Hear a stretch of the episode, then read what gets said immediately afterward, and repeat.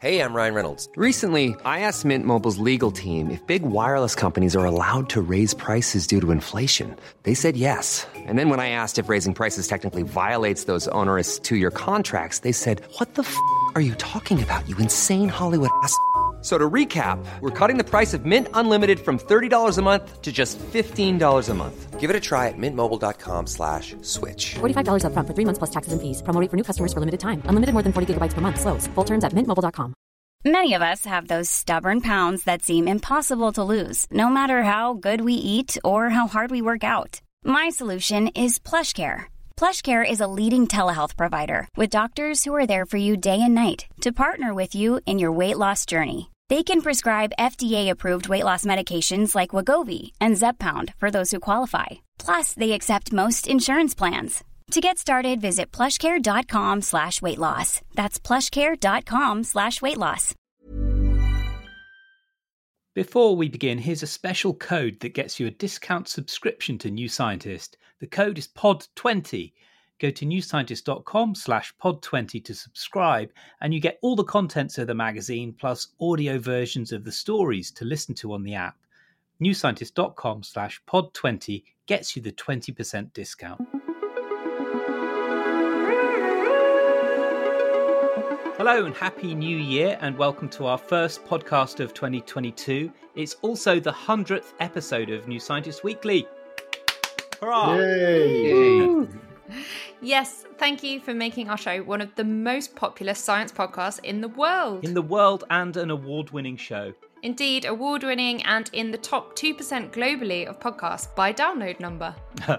Fantastic. All right, we'll stop patting ourselves on the back now. Um, let's kick off this first episode of the year with each of us looking at one science thing and one cultural thing that we're looking forward to for the year. We should say that we're actually recording this at the end of 2021, so if we don't mention some major event that's happened, that's not because we're ignoring it. Normal weekly service will be resumed in next week's show. And with that said, let's introduce the panel. I'm Penny Sarchet. And I'm Rowan Hooper. And joining us on this episode 100, we're delighted to welcome back erstwhile podcast host Tiffany O'Callaghan. Welcome Hi back, there. Tiff. Hi. Thank you. And the rest of the panel is rounded out by new scientist journalists who've been regular guests on the show. We've got Adam Vaughan, Graham Lawton, and Richard Webb. Welcome all. Happy New Year.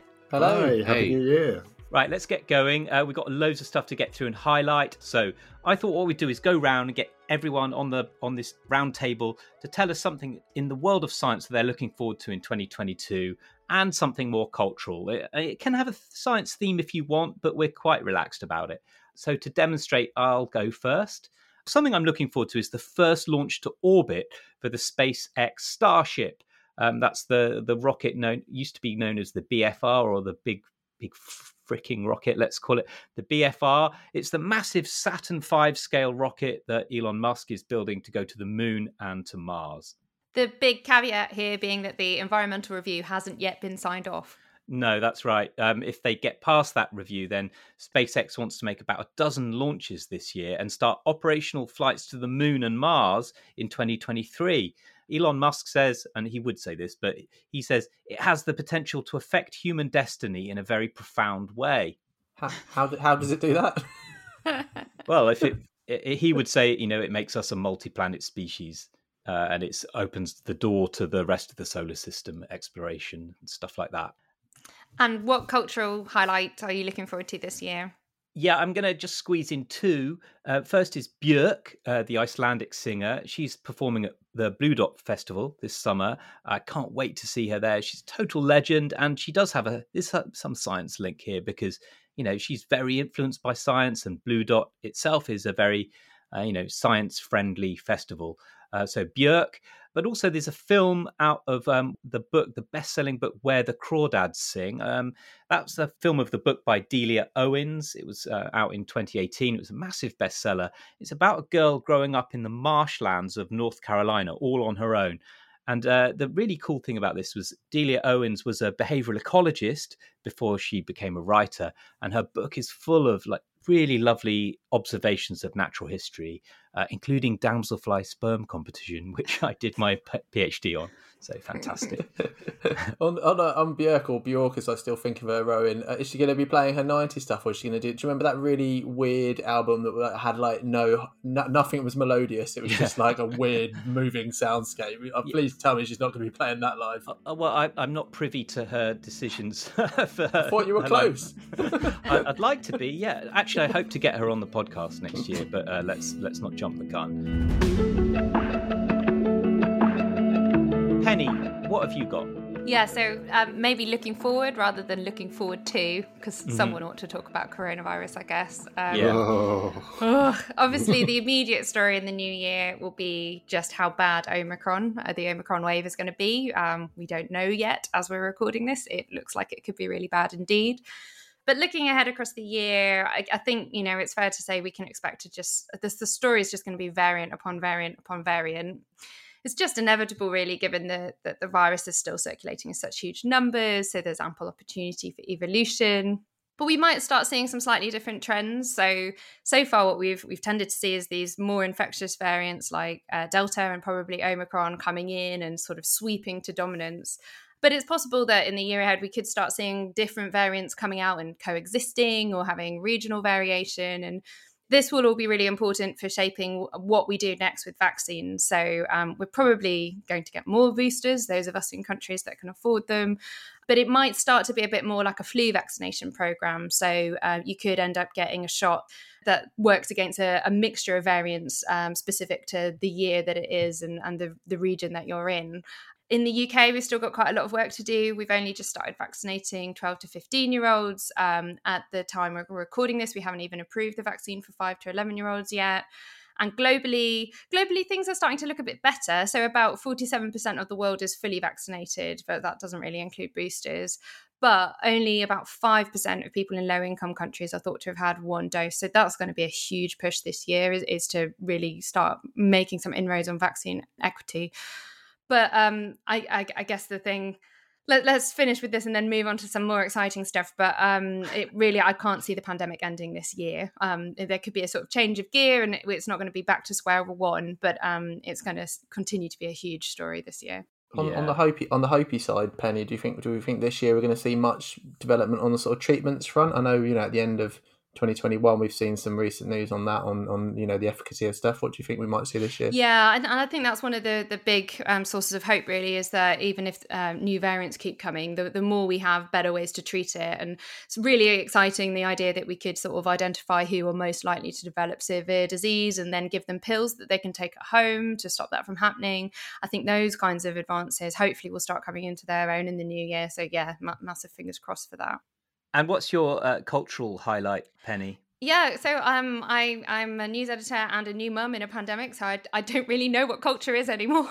um, but I am very much looking forward to. Um, there's a new Band of Horses album coming out later this month. It's called Things Are Great, which I can only assume is sarcastic. Um, it's their first album uh, since 2016. Uh, that last album soundtrack many a late night editing session for me, so I'm I'm really excited about that. Okay, let's change gear a bit. Adam, uh, what do you want to highlight for this year?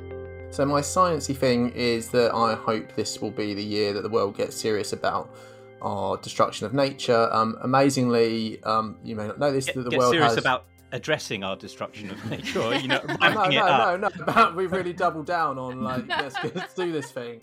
Yeah. Uh, let's pave it over. No. Yeah. Um, I mean, one thing I'm kind of fascinated by at the moment is that amazingly the world has no global targets on biodiversity. Um, now, there'd be outrage if it was the same on climate change, yet no one seems to even know, let alone sort of care about this. Um, this is obviously despite the fact that we're amidst what some conservationists and biologists call, you know describe as a sort of sixth extinction.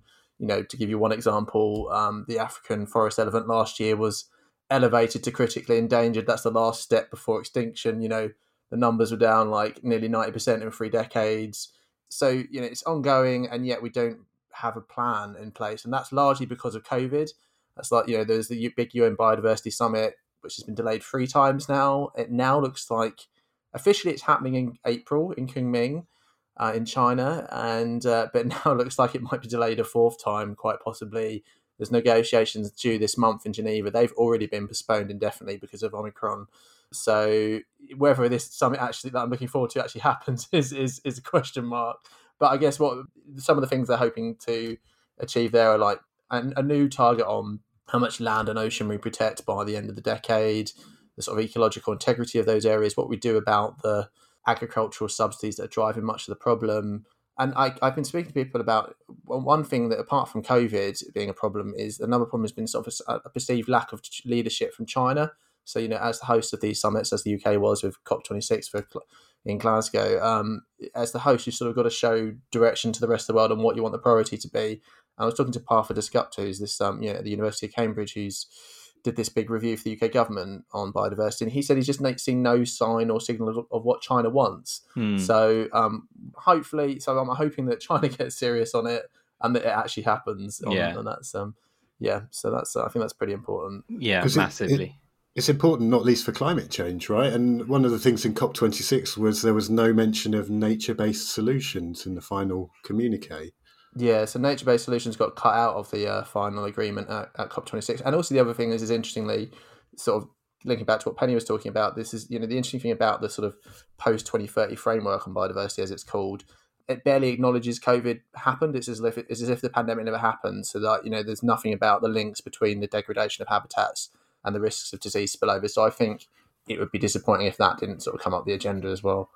I think on the issue of um, uh, issue of Chinese leadership, one thing that has happened is that China has now announced a network of five enormous national parks, which it never had before, which kind of went under the radar screen a little bit. So that was just at the end of the first session of the biodiversity co- conference in in October. So there there are signs, I think, of China kind of grabbing the bull by the horns.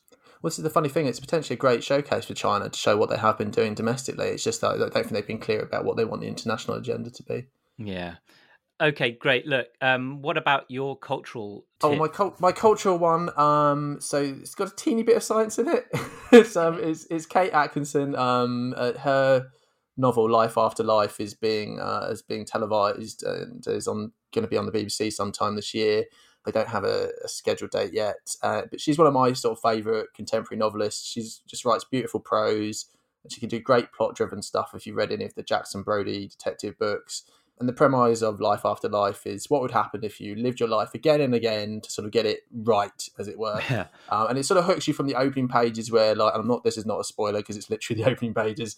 Where in the first few pages, the protagonist dies with a cord wrapped around her neck as a baby because the doctor can't get to the birth due to a snowstorm. And it's sort of, you know, it just gets better. It just goes, you know, it's such a great start and it just gets better. And it's just a really great on how fragile life is, but it's also really good on how I think, you know, we're all fascinated by the way life walks down different trees and the paths we didn't take and the sort of sliding doors thing. And yeah. I think Multiverse I think, stuff. Yeah, and we're exactly exactly, and we're all quite attracted to you know these theories in quantum physics that there might be parallel universes. So yeah, I'm really looking forward to that, and yeah, I'm just really interested in how whether they can make it for TV. you Yeah. know, because it's such a complex story. Yeah, I love that book as well. Um, so I really am looking forward to that as well. Okay, thanks, Adam Graham. Um, what uh, what's your science thing for this year? Yeah, I'm also going to talk about something we're looking to rather than looking forward to, which is yet another COP we've just done with COP26 in Glasgow. This is the climate talks, and there's another one looming on the horizon, COP27 in Egypt in November. Now, this is nothing new. There have been annual COPs every year, but the big ones used to happen only every few years at Copenhagen, Paris, Glasgow. But you know, as the climate crisis escalates, every COP is going to feel like a real biggie, uh, especially because Glasgow didn't quite get us where we need to go to get to the Paris Agreement. And so to Egypt in November, this will be the first test really of a breakthrough at COP26, where countries are under pressure to ratchet up their plans for hitting the climate targets every year rather than every five years. Now they Right. don't have to do this. the wording of the Glasgow Agreement is to urge rather than mandate countries to do it. So it's going to be really interesting to see what countries bring to the table in November. And of course, there's another major event between now and then, which is the US midterms, which might hand control of Congress back to the Republicans. Hmm. And that's probably going to throw all sorts of spanners into the works. And I'm not going to say who the spanners are, but you get my drift Yeah.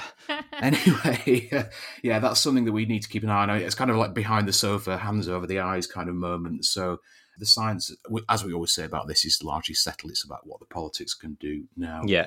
Um, and what about cultural things to uh, try and get us away from this sort of? Yeah, so this is really exciting. Uh, this is the the British Museum uh, in February is opening a great big new exhibition called The World of Stonehenge. Now, I'm going to channel my kind of inner Nigel Tufnel at this point and say about Stonehenge. You, Rowan, told me I had to talk about this. If you don't know what I'm talking about, just Google Spinal Tap and Stonehenge. And as uh, as Tufnel says at the beginning of that song, no one knew who they were or what they was doing. now, that was probably true in 1984 when Spinal Tap came out, but no longer. Actually, we know so much more about Stonehenge now itself, about the monument, about the people who built it, about its wider connections to the Neolithic civilizations across Britain, Ireland, and continental Europe. And that ex- this exhibition promises to bring that all that new knowledge together and I'm super excited about this. I mean, I don't think Stonehenge needs much of an introduction, but it's such a brilliant monument, such an amazing story, and you know, I'm going to be kind of camping outside to get the first tickets, a bit like a. A bit Like a druid. Like a dru- dressed as a druid. Yeah. Um, dressed as Nigel Tufnel from Spinal Tap, I guess. Kind of have the same look, don't they? Um, yeah. Time out, time to tell you about a special offer available at the New Scientist Academy. With over 6,000 active learners, our academy is an education platform for you to get even more involved with the subjects you're most passionate about. We've launched courses covering subjects like the human brain, consciousness, genetics, evolution, greener living, and everyday quantum physics. Be one of the first to join our newest course, The Science of Your Wellbeing. Find out how to hack your habits and become a healthier and happier you by examining the concept of wellness under a scientific lens. New Scientist Academy has an offer especially for podcast listeners. Use the code POD40 to book any course at 40% off. New Scientist Academy, science courses for everyone. Go to newscientist.com slash courses to find out more. Millions of people have lost weight with personalized plans from Noom, like Evan, who can't stand salads and still lost 50 pounds. Salads, generally, for most people, are the easy button, right? For me, that wasn't an option. I never really was a salad guy. That's just not who I am. But Noom worked for me. Get your personalized plan today at Noom.com. Real Noom user compensated to provide their story. In four weeks, the typical Noom user can expect to lose one to two pounds per week. Individual results may vary. Hey, I'm Ryan Reynolds. Recently, I asked Mint Mobile's legal team if big wireless companies are allowed to raise prices due to inflation. They said yes. And then when I asked if raising prices technically violates those onerous two year contracts, they said, What the f are you talking about, you insane Hollywood ass? F- So to recap, we're cutting the price of Mint Unlimited from $30 a month to just $15 a month. Give it a try at mintmobile.com slash switch. $45 upfront for three months plus taxes and fees. Promo for new customers for limited time. Unlimited more than 40 gigabytes per month. Slows. Full terms at mintmobile.com. Tiffany, what's uh, what's your thing for the year? Well, just to echo what Penny was saying, I'm looking forward to us um, hopefully getting better at managing COVID with new treatments being more widely used and so on. But um, the other sort of scientific thing I'm looking forward to is not necessarily new. There was a study launched back in 2016. It's called the Wisdom Trial. And the point of it is to shed some more light on the best screening techniques for breast cancer. So, something that I've covered a lot personally as a reporter is um, early stage cancer screening and how it's quite a blunt tool uh, it's been fantastic. It's made a huge difference in survival rates for cancers. You know, since these um, you know large scale mammography programs were introduced uh, starting around the 1980s, we've made real inroads in in survivorship. But um, it is still a pretty blunt tool, and if you identify really really early stage cancers, you can't really know which ones are going to go on to be really dangerous and which ones maybe never would have caused any problems. So you end up kind of aggressively treating everything and obviously that's problematic for for many reasons. So this really large scale trial um, that's led by Dr. Laura Esserman. Uh, she's a breast cancer specialist out of University of California, San Francisco, and we've written about her on our pages before. She's trying to recruit 100,000 participants um, to be randomized into two, two different groups one that co- follows the current standard of breast cancer screening, and another that does a more personalized approach that takes your individual risk factors into account and tries to tailor a screening regimen accordingly. Um, so I'm excited because in the coming weeks, I'm going to be moving back to the US after having lived in the UK for 11 years. Wow. And- No. Yeah. Culture shock. some uh, there's a, some exciting developments in the works for a new scientist to do with that. So talk more about that later. Um, but I, as a as a U.S. resident, again, I will be eligible to participate in this trial. So I'm looking forward to signing up for that and hopefully shedding some much needed light on this really difficult question. And what are you looking forward to culturally this year? I'm looking forward to here's you know seeing if I actually have time to read these books because with uh, a couple maniac boys running around, I don't do as much reading as I would like. But uh, there's two books in particular I'm looking forward to coming out. One is the novel by uh, Jennifer Smith called The Unsinkable Greta James, and that's out in March, I think, and it's set on a cruise ship, which is kind of funny in light of how things started a couple years ago. Um, Yeah. But I think it kind of predates the the pandemic, and um, it's cruising up through Alaska and a bit of soul searching and uh, a love story on this on this boat. I'm really looking forward to that. She's a beautiful writer, and I think it's going to be fantastic. And then the other book I'm also looking forward to is our very own Kat de Lange's new book out this week. Um, it's called Brain Power Everything You Need to Know for a Healthy, Happy Brain. I am in awe of how Kat managed to fit in writing this on top of everything else. But uh, that's out this week, and it's going to be jam packed full of what we call news you can use about how to look after your brain. And uh, and Kat's actually going to be giving a a talk about it uh, on the third of February as well, so you can hear it straight from her too.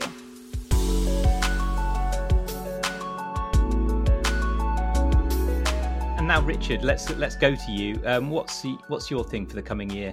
Well, I guess I'm here as a token physicist, so I shall talk some token physics. Um, 2022 is shaping up to be a big year for, for big physics, if that sort of thing floats your boat. There's the LHC, which has been dormant since the end of 2018, undergoing a second big big upgrade. Should come roaring back in May, looking for dark matter particles and all the other goodies that might be out there. Then to mark your card for later in the year, gravitational waves will be back on the agenda. There's three detectors: LIGO in the US, Virgo in Italy, and Kagra in Japan. Now they're hooking up from December to make a detector the size of the of the planet to provide unprecedented sensitivity to ripples in space-time given out by merging black holes and neutron stars. But undoubtedly, the big newcomer, and I feel a sense of jeopardy as I say this because it hasn't yet blasted off as we record this. That's the James Webb Space Telescope, the massive infrared telescope that is due to blast off on the 22nd of December. And it's uh, the successor to Hubble, but it's going to be um, far more powerful than Hubble, and it's going further from Earth than Hubble to one of the Lagrange points where gravity cancels out between Earth and the Sun and it's going to be able to see far enough and acutely enough to see what the universe looked like around 100 to 250 million years after the Big Bang. This is the so called dark ages of the universe when the first stars and galaxies started to form. There's so much we don't know about that, about, about how heavy elements formed, about how galaxies formed, the interactions between black holes and galaxies. But it's going to look closer to home too. It's going to be able to study nearby exoplanets and their atmospheres and also objects within our, in our solar system, such as Mars and the gas giants. Even perhaps look for that elusive planet X that we think is Mhm. lurking out there in the outer recesses of the solar system. So, an awful lot to look forward to there if it blasts off, as we hope.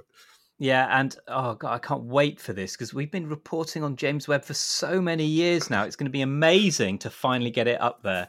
What about your cultural things, Richard? Uh, well, like Penny and Tiff, I'm a kind of cultural desert due to external reasons, but I'm a big fan of international years. Um, yeah, Uh, the, the UN is it loves. then? Well, uh, it is, um, among other things, the International Year of Glass. Um, which I think is an interesting one. It's one of those. It's Yeah. you laugh at first, but then you think glass is hugely culturally significant, and also as well as being a material of the past, a material of the future as well, because it I thought is- that was wood. Graham is our woodman here. Every Graham, year is every year is International Year of Wood, as far as I'm concerned. Yeah. uh, Graham, you'd be also interested to know that 2022 is the year of artisanal fisheries. Ah, yes, another one of my passions.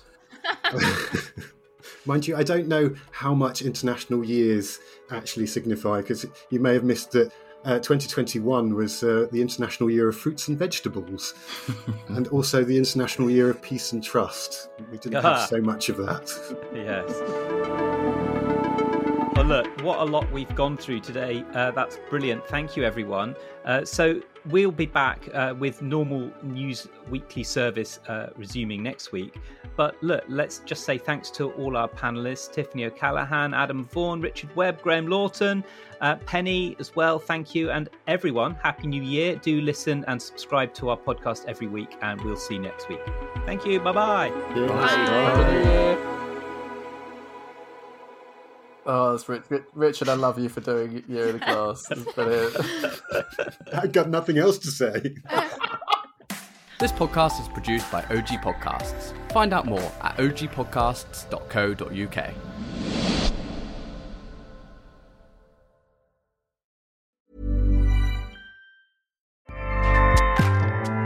ACAST powers the world's best podcasts. Here's a show that we recommend.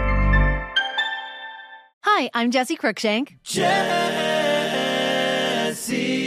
Cruikshank. I host the number one comedy podcast called Phone a Friend. Girl, let's phone a friend. Not only do I break down the biggest stories in pop culture with guests like Dan Levy and members of NSYNC, I do it with my own personal boy band singing jingles throughout because it's my show. It's your show, girl. New episodes of Phone a Friend Yeah. drop Thursdays wherever you get your podcasts. So work it, girl. Yeah, work it. Okay, that's enough. ACAST helps creators launch, grow, and monetize their podcasts everywhere. ACAST.com.